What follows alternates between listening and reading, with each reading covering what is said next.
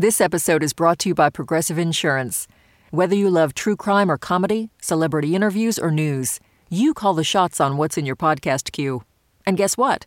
Now you can call them on your auto insurance too with the Name Your Price tool from Progressive. It works just the way it sounds.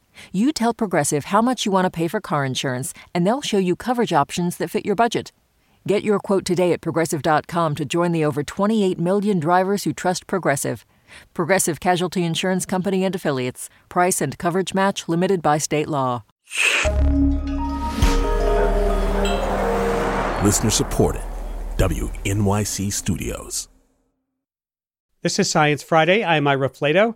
Later in the hour, we'll talk about how to engineer infrastructure to weather global warming and a 16 year old inventor who's using blockchain technology to help women in developing nations prove their identities.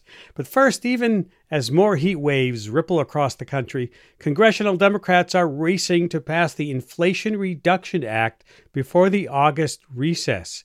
And if passed, it would be the biggest pot of money for climate change efforts in U.S. history. So far, the bill includes nearly $370 billion for a slew of provisions you may recognize from last year's failed and much bigger Build Back Better bill. Here to help us break down what's in the bill and help us peer at the politics of climate change mitigation is Dr. Leah Stokes, Associate Professor of Political Science at the University of California in Santa Barbara. She helped advise Senate Democrats on the bill, and she hosts the podcast A Matter of Degrees. Welcome back to the program. Oh, thank you so much for having me on. Uh, nice to have you. Okay, why is there climate change money and a bill called the Inflation Reduction Act? That's a great question, Ira. And it turns out that 41% of inflation is actually driven by fossil fuels directly. You know, just think about the price at the pump. People have been paying four, five, six dollars a gallon to fuel their car. And the good news is that if you have an electric vehicle, it only costs a dollar a gallon to fill it up, with electricity, of course. So, what this bill is going to do is save Americans money by helping them get access to all these clean energy technologies that reduce reduce their energy bills. You know, one analysis from Rewiring America, one of the groups I work with, suggests that an average American household that adopted the clean energy technologies this bill is going to make more affordable, things like heat pumps, electric vehicles, solar panels, induction stoves, if they adopted those technologies, they could save $1,800 a year on their electricity bills. And wow. that's every wow. single year. Yeah. So this really is going to fight inflation when it comes to energy bills for every everyday Americans. You know, until last week, I don't think most people had any idea this was even in the works. What what happened? How did this bill all come together? Well, nobody had any idea except for Senator Manchin and Senator Schumer. You know, Senator Manchin walked away from the deal a few weeks ago. It was devastating a lot of folks spoke up about just how terrible this is. You know, climate change is not an issue that can wait another decade for when we finally have a, you know, majority in both houses once again. We, you know, we already waited a decade since the last climate bill. So it seems that some of that public pressure worked. Senator Manchin went back to the negotiating table and he came back with Senator Schumer, surprise, a week ago with a new bill. And, um, you know, as somebody who felt, uh, you know, the loss, looked into the abyss of no climate policy at all this entire Congress. Um, you know, even if it's not a perfect deal, to me, this is an absolutely huge win for the planet and for Americans. All right, let's look at why you think that. Let's get into the specifics of the provisions. First of all, we see tax credits and other incentives for people and corporations to use renewable energy, including electric vehicles more than a hundred billion dollars worth. This isn't new. Are they are they enough to make a difference though in people's behavior? Absolutely. These tax credits are the really bedrock policy that has been deploying wind and solar for decades, since 1992 in the case of one tax credit. But every time we pass them, they only last for so long a couple years here, a couple years there. And this bill is actually going to extend those policies for 10 years, all in one go. That's going to create a lot of certainty for the industry, and they're going to be able to build huge amounts of wind and solar. And that's really what we need in order to decarbonize our grid. To clean up our electricity system. You know, President Biden set a goal for 100% clean power by 2035, and this bill will help get us on track to actually meeting that goal. Wow. There's also substantial investment in environmental justice communities, communities that have been either marginalized economically or that face a higher pollution burden because of historic discrimination.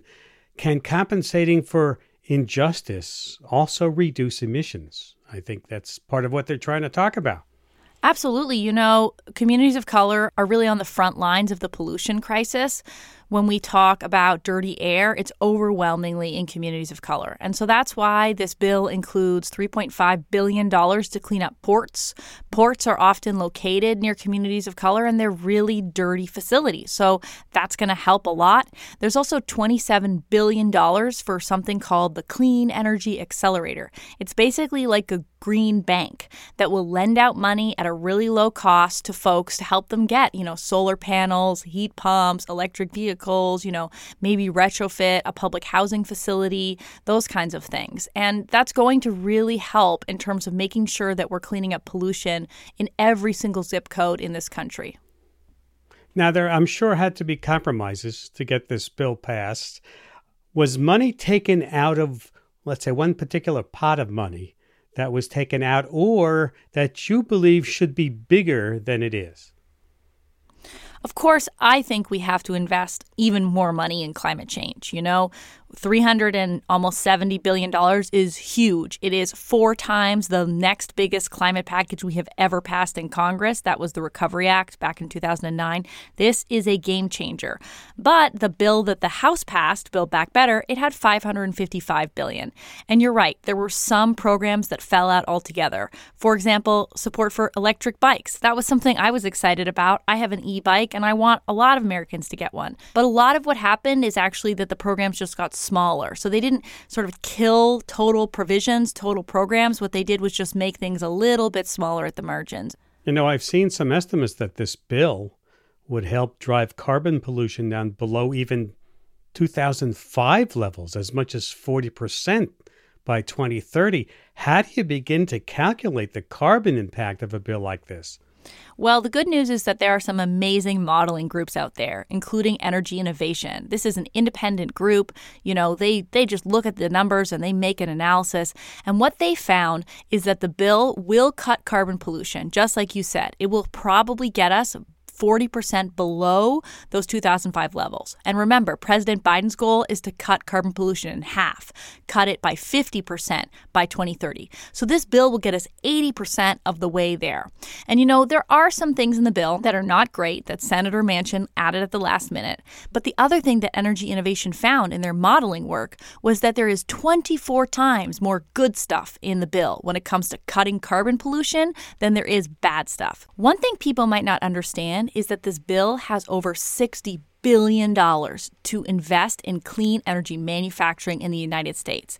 That means that we'll be making everything from solar panels to wind turbines, heat pumps, batteries, electric vehicles, the list goes on. We'll be making all of those technologies here in the United States. That isn't just important in terms of creating good paying and hopefully unionized jobs in the clean energy economy, it's also important to change the politics because that means next time when we come back to say, hey, the climate crisis is really important. We need to do this. There will be jobs and employers and people working in the clean energy industries in every district and every state across this country. And that's going to make it a lot easier for us to finally be able to find some Republican votes for climate legislation. You mentioned earlier that there were some pieces that were added back to the bill so that Senator Manchin uh, would be able to feel comfortable with it. And one in particular is upsetting activists. And I'm talking about a requirement that the U.S. sell leases for oil and gas drilling on public lands.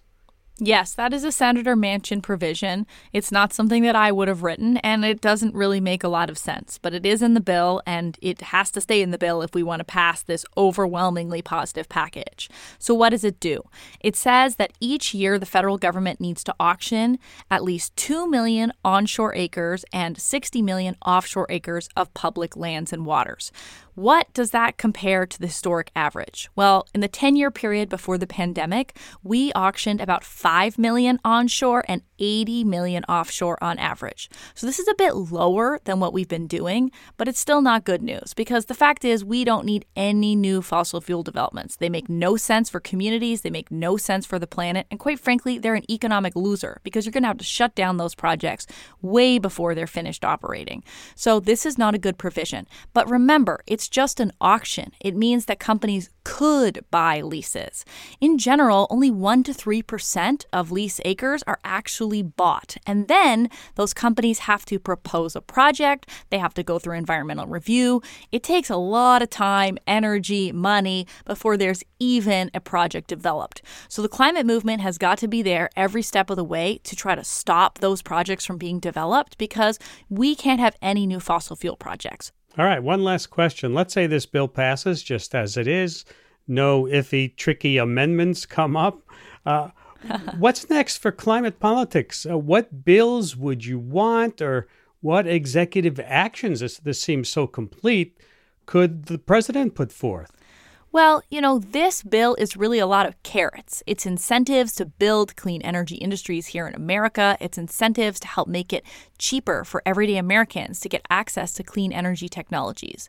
But apart from that methane fee that we talked about, there aren't a lot of sticks in this package, you know, things that say, thou shalt do X. You know, it's really a spending bill. That's what reconciliation, this arcane process that allows us to only have 50 votes, that's what that is about. It's a budget bill.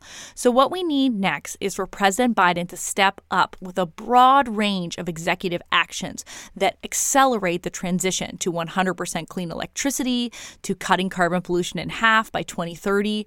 And in many ways, the Biden administration has been holding itself back because they know how important getting this bill across the finish line to President Biden's desk to be signed.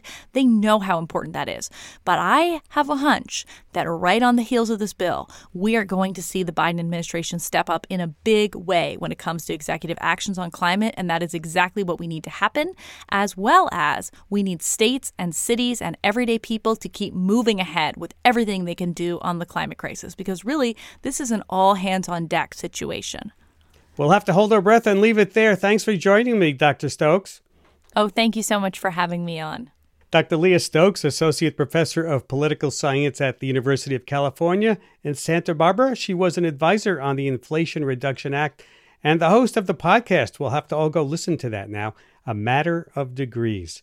We're going to take a break, and when we come back, global warming is dangerous for human life and destructive to infrastructure.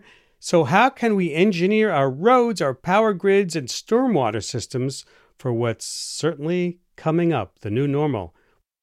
At Radiolab, we love nothing more than nerding out about science, neuroscience, chemistry. But but we do also like to get into other kinds of stories. Stories about policing or politics, country music, hockey, sex of bugs.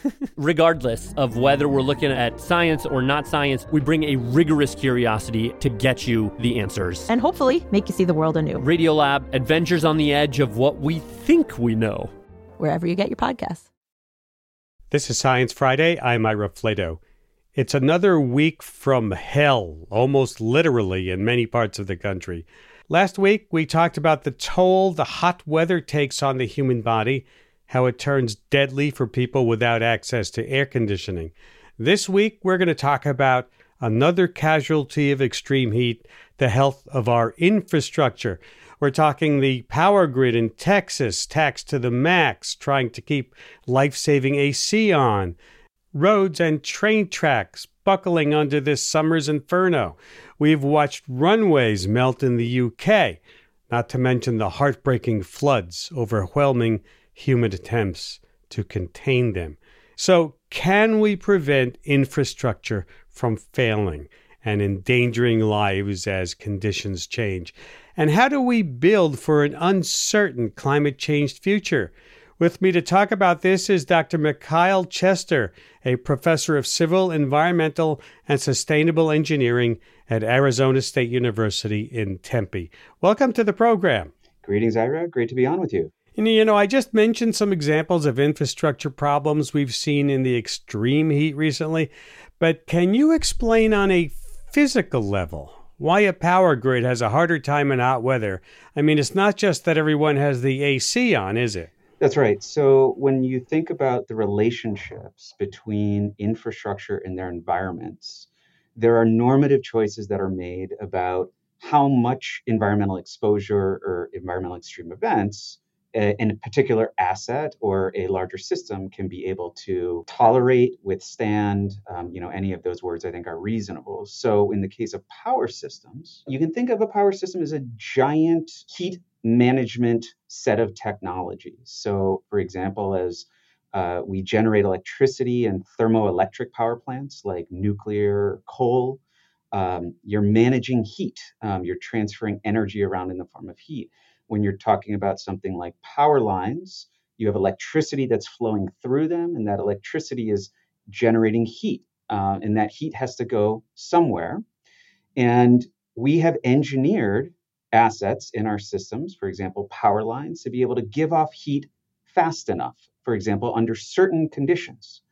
If those conditions change, for example, uh, at the peak of the summer, or if temperatures continue to rise, we have a, a, a heat wave, then the line in this case would not be able to give off heat fast enough. So at that point, several things might happen.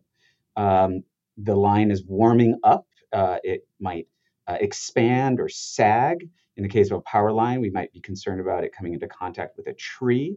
Or what might happen is uh, recognizing that temperatures are at their uh, highest and exceeding what the system is designed for, uh, engineers might make decisions about actually uh, reducing the flow of, in this case, electricity through the power line so that it stays within its safe operating conditions. And the reduction of that electricity at a time when a lot of people are demanding more and more electricity for in this case, air conditioning, can be problematic.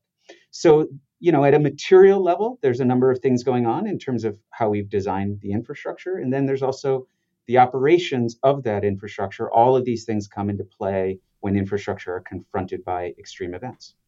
You know, that's really interesting explanation because I don't think most people understood why the power is, is cut back, right? Just when you need it most, it's to it's to save the power lines. Yep, that's right. And if you look at when historically we've had major outages of, in this case, the power system, not coincidentally, it happens at the peak of the summer. For example, the 2003 Northeast uh, blackout in the US happens uh, right in the middle of August, happens sort of at the worst time. And the reason for this is because that's where you've pushed the system to its capacity. There's no fat in the system, so to speak. So as soon as something goes offline or multiple components go offline or um, you know climate change pushes the extreme even further beyond what the system was designed for then you start to have serious problems. That's really interesting and of course that goes on we're talking metal right? The power lines are made out of metal. You have the railroad tracks that just like the power lines they expand but they have no place to go. So they buckle.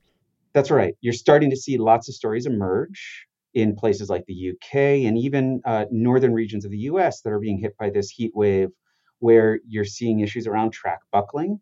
And um, again, it's sort of a similar narrative. Uh, the tracks uh, are, of course, designed for heavy heat periods, but as we see extreme heat events become that much more severe or even prolonged, you know, we're starting to exceed what those particular systems were designed for. In the case of rail, an interesting dynamic that we're seeing emerge is even if the tracks have not buckled, train operators are often told to slow down because simply there's a risk of buckling.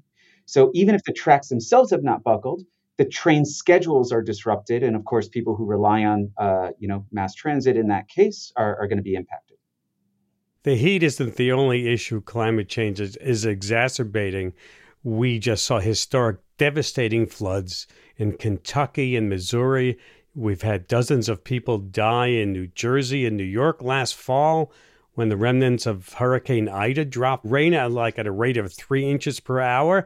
And and one of the problems here is that we have stormwater systems that can't handle it. They're not made to handle this this kind of flow, correct? In many cases, that's indeed correct. And this goes back to how we design. And I think it's important to recognize sort of the challenges of how we've been designing infrastructure through present day relative to the challenges of how we need to design infrastructure for an uncertain climate future. So, in the case of water, we often are designing around historical data that tells us how much precipitation or water has passed through a particular area. You might size a stormwater pipe underneath a road given the historical data that has been collected for your particular region. So, an engineer does this all the time.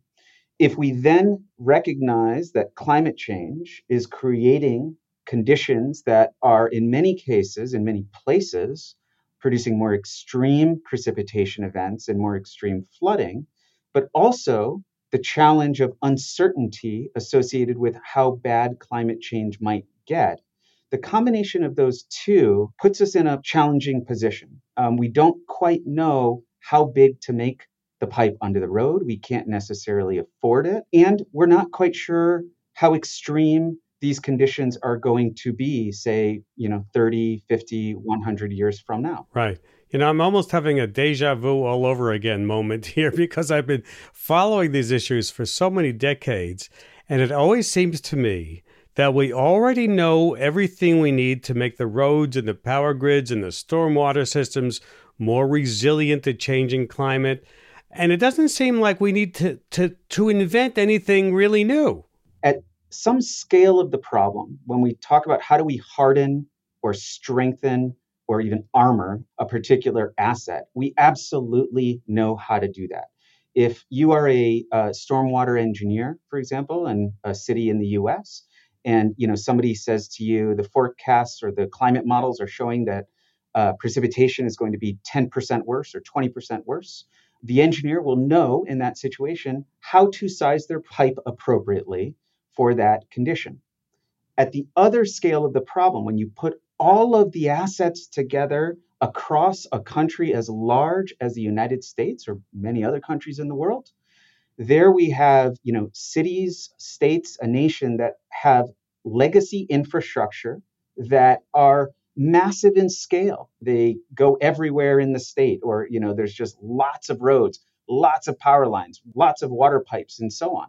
And if we then say we have to rehabilitate all of that, we have to make all of that stronger, then we have a problem. We, there's severe limitations to do that, not simply uh, financial, they might be political, there might be NIMBYism, there might be technological limitations. You know, how big should that levee be um, you know, we may not be able to build it as big as that worst case climate uh, model forecast shows. Mm-hmm. So there we have, you know, a different mentality that needs to kick in to sort of deal with this challenge of we simply aren't going to rehabilitate everything fast enough. Mm-hmm. So give me some concrete ideas, no no pun intended, of, of, of vision of what we need to do now and a, and a pathway to getting a more resilient system? The first is that where we can armor, strengthen, and harden our assets, we should do that. However, also recognizing the kind of limitations that, that I provided. So, next, what I would recommend is a number of strategies that embrace the uncertainty of climate change and the reality of our inability to rehabilitate all of this infrastructure. So, one strategy that we often think about is what's called safe to fail. And this is the idea that infrastructure have so far over the past century, let's say, largely been designed as fail safe. We don't want them to fail. When they do, it generally becomes somebody else's problem, like uh, FEMA, for example. Safe to fail is this idea that we allow at some point the environment to come in, recognizing that that's going to create disruptions. We need to manage those disruptions or be prepared to manage those disruptions proactively. Give me, give me an example. Give me an example of that. Uh, in the Netherlands, for example, uh, there is the Room for the River project. So uh, the Netherlands is uh, fairly low lying across most of the country. And uh, with sea level rise uh, and storm surges, there was serious coastal flooding and inland flooding, riverine flooding risk. The Netherlands, for a long time were building levees, trying to hold it back, but couldn't keep up with the changing conditions that they had to respond to. So they decided to change their approach and allow room for the river for uh, riverine flooding. They essentially gave space for the river to flood, and they said, um, farmers, you're allowed to plant crops in this flood prone region. If you do so every so often, there's a high risk that your crops are going to flood. As such, we're going to reimburse you for those crops. And the cost of reimbursing you when they're lost is far less than the cost of building bigger and bigger levees, maintaining them in perpetuity. Other strategies might include um, green infrastructure that, for example, might attenuate flooding. Uh, so if we, uh, instead of trying to hold back that flooding with, you know, for example, concrete walls or levees, we might allow that flooding to come in, but provide a barrier that is green flood, uh, green infrastructure, excuse me, that would uh, absorb some of that flood, absorb some of the energy of that flood, and uh, ultimately um, provide some attenuation of the impact as it comes through. This is Science Friday from WNYC Studios. Talking to Dr. Mikhail Chester about how we engineer infrastructure for climate change. Can you do something similar with, let's say, heat waves? Can you really let the heat in in a controlled manner without hurting human health or infrastructure? A lot of the discourse around heat focuses on rehabilitation of buildings for air conditioning. What's particularly concerning is not necessarily places like Phoenix, where you know virtually all buildings have some form of air conditioning, but instead places in the north that simply have building stock that hasn't needed air conditioning and therefore doesn't have all that much air conditioning. The problem is that if you're trying to, again, hold back the environment, in this case, heat, by deploying air conditioning everywhere, you have an energy problem, right? right. Uh, the, the footprint of that energy might be absolutely massive, and you simply, you know, can't deploy enough energy generating technologies to keep up with that. There are you know, lots of great examples of letting the heat in. And I'm not saying that this is always what we want to do, but uh, I live down the road from uh, Frank Lloyd Wright's uh, Taliesin West campus, which does not have air conditioning. And, uh, you know, Frank Lloyd Wright designed in innovative passive cooling designs into the building, strategic placement of, of windows, um, even construction of a neighborhood and the placement of buildings and how they're integrated with green infrastructure, for example, trees, shading, grass, and so on, can have huge impacts on the overall temperature experienced uh, by that community. So there are ways in which you can allow the heat in, although you know we have to be careful about you know when we're going to do that, where we're going to do that, and you know how we protect those who are most vulnerable. Right, right. One last thing, because this is, to me, the obvious question is Who's going to pay for this?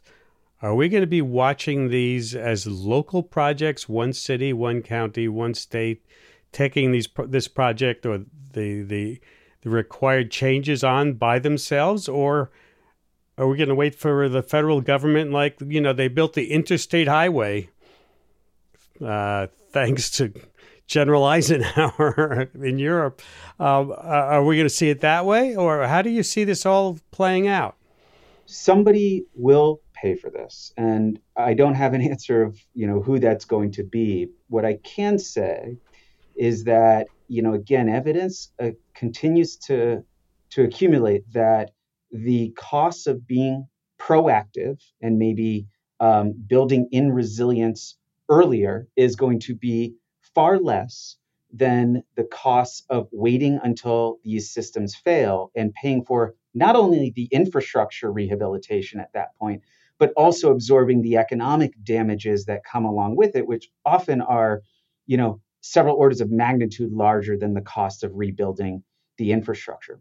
To an engineer in the field, the issue of climate change and infrastructure is in some ways apolitical. Um, you know, if I'm tasked with building a stormwater pipe under the road that can handle a certain amount of precipitation at the most extreme and my job is to prevent my community from flooding, I simply at this point can no longer ignore climate change. Uh, it's already playing out to some extent, and you know the evidence is is there in front of me that it's probably going to get worse in my community. I simply have to absorb that information and make those decisions.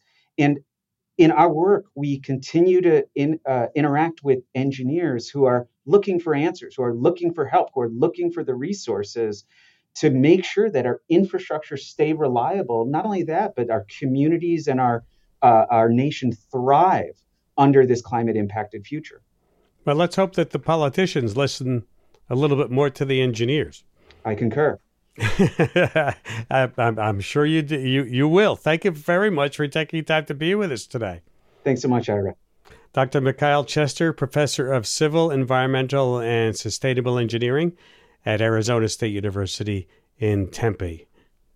We have to take a break, and when we come back, we'll check in with a 16 year old inventor who's using blockchain technology to help women in developing nations prove their identities. Pretty impressive, right? You'll find out if you stay with us. This is Science Friday. I'm Ira Flatow. Over the next few weeks, we're going to be bringing you stories from game changing young innovators who are taking on big problems.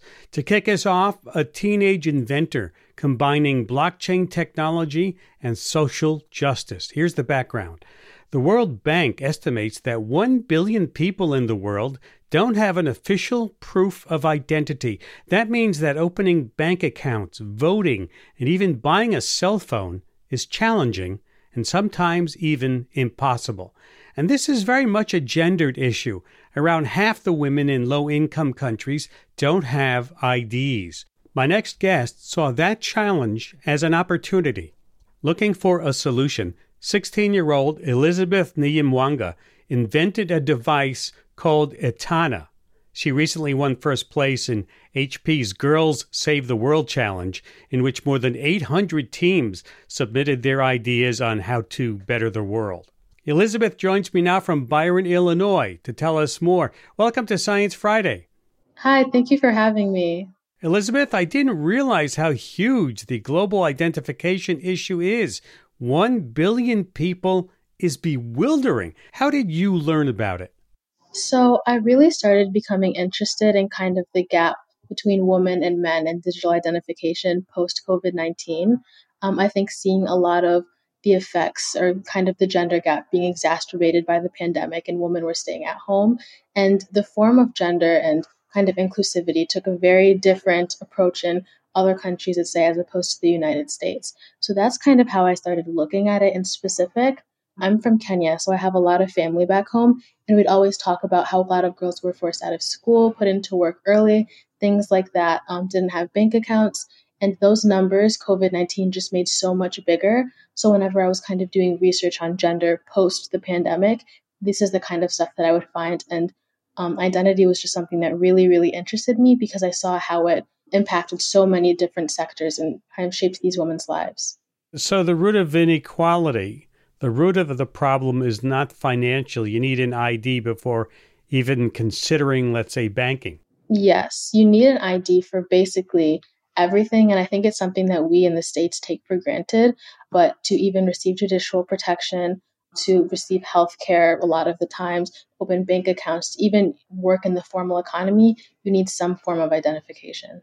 Hmm. So women have very limited freedom to do what they'd like without having these IDs. Yes, exactly. The reason it's such a big problem in these areas is because the concept of gender and kind of the cultural restraints that it holds um, mean that a lot of people don't necessarily think women should have or want them to have these IDs because obviously it opens up a different sector and kind of a different world for them to start to experience. Um, and a lot of people, maybe governments, family members, think that they don't need it, so they don't prioritize it. And that's kind of what also makes this such a big crisis because if people in their areas aren't prioritizing it, then no one else is really going to notice that there's even a problem to begin with. What made you take on this idea? What was the catalyst that finally said to you, I have to work on this problem? I had initially actually started with finance, looking at kind of how to give these women different types of banking, And I had seen or attended a lot of hackathons that were working with in the financial sector, working to provide bank accounts for women in remote areas or for refugees in crisis, basically humanitarian situations. And from that, I started researching then what are the constraints that women already don't have that are stopping them from getting these bank accounts. And from that is where I started looking into identification itself, which at the basis of all of this, again, kind of was my family. I do talk to them a lot, quite constantly, actually. And oftentimes, you know, I hear a lot of stories. They tell me a lot of things that they like, a lot of things that they don't like. And maybe while it's not in the intention for me to try and change something, when I hear things like repeatedly and I know it's something that I may be taking for granted, perhaps, I want to see if there's a way that maybe I can use the resources I have to change it a little bit. And so when I ultimately started working with using blockchain to build digital wallets and things like that, I then made the move over to identification when I realized that that was kind of the root of the problem. And I, even if I would do something with finance and banking perhaps later on, these women first needed to have identification to even start to think about, you know, collecting any money to their name at all. Very interesting. So, where did the idea for the Etana come in? Yeah, so this was a little bit later after I'd come up with the idea of working with biometrics and identification. I initially was just going to kind of see if I could find a nonprofit organization that was doing what I was interested in and then maybe like see if I could help out there. But for all the tech startups that I looked at, I found that most of them were, let's say, trying to kind of bridge that gap of digital identification, but they were doing it through smartphones and apps and Android devices and things that a lot of the women just necessarily didn't have. Um, a lot of these women don't have any sort of internet, electricity, and those are the women that need identification the most. So from that was where I developed this code for it, which was ongoing before. And then afterwards, that's when I decided I wanted to make a device itself that would be able to give these women identification without a need for internet or electricity. So that's kind of where it all came from. So, what does the Etana look like? Is it like a, a device we would recognize?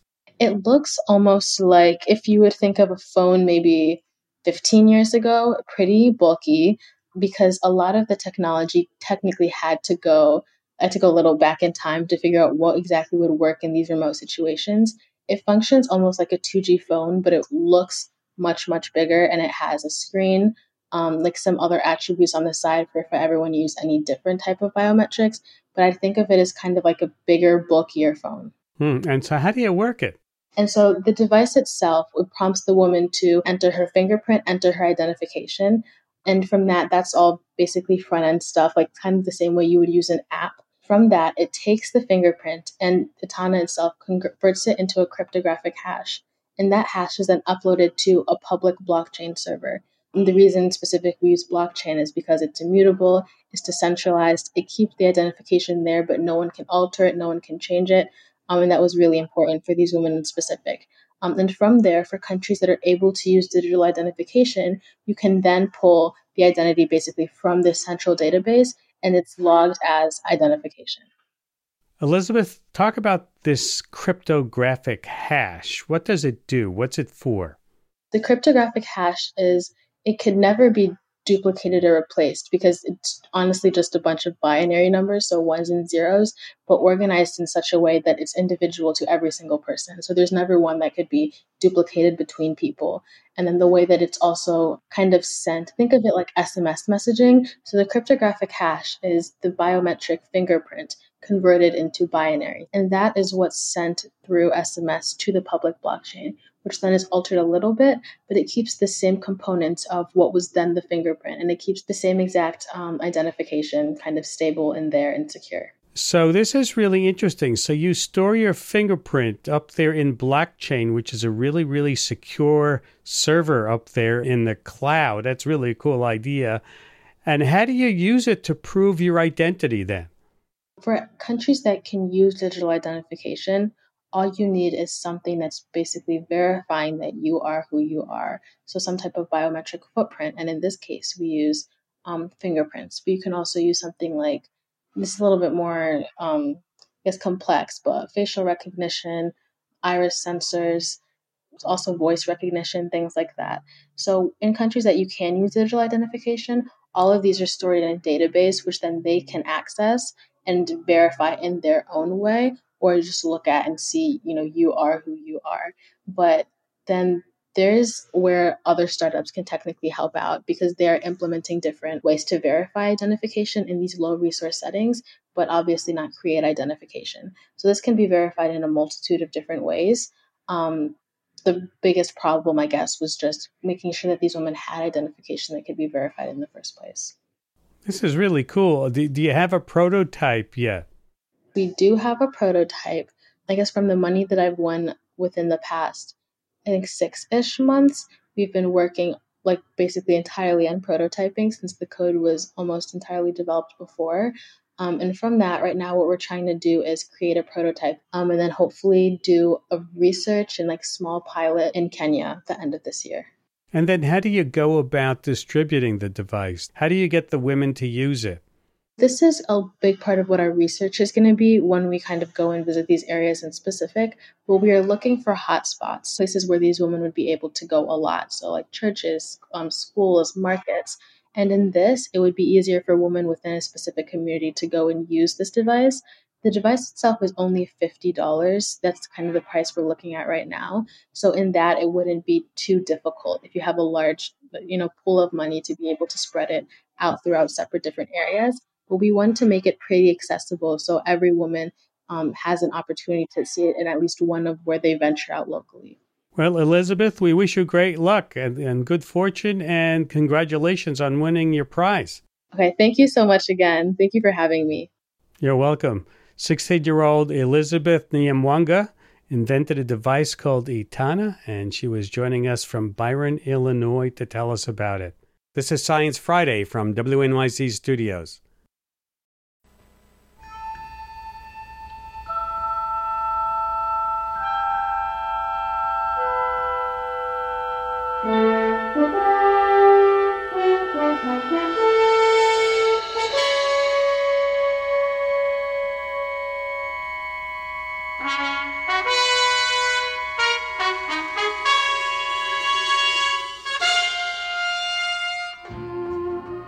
Actress Nichelle Nichols died this week at the age of 89.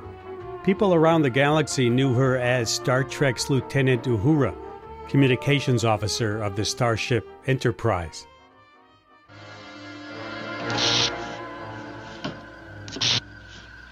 Progress report. I'm connecting the bypass circuit now, sir.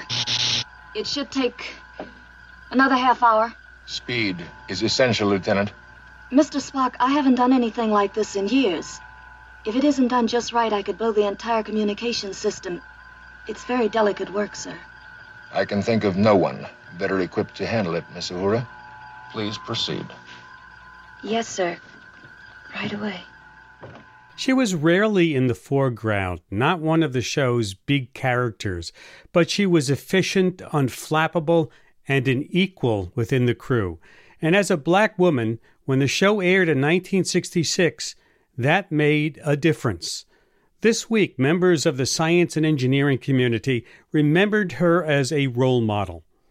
You know, I grew up in the 70s and, you know, certainly watched more than my fair share of television.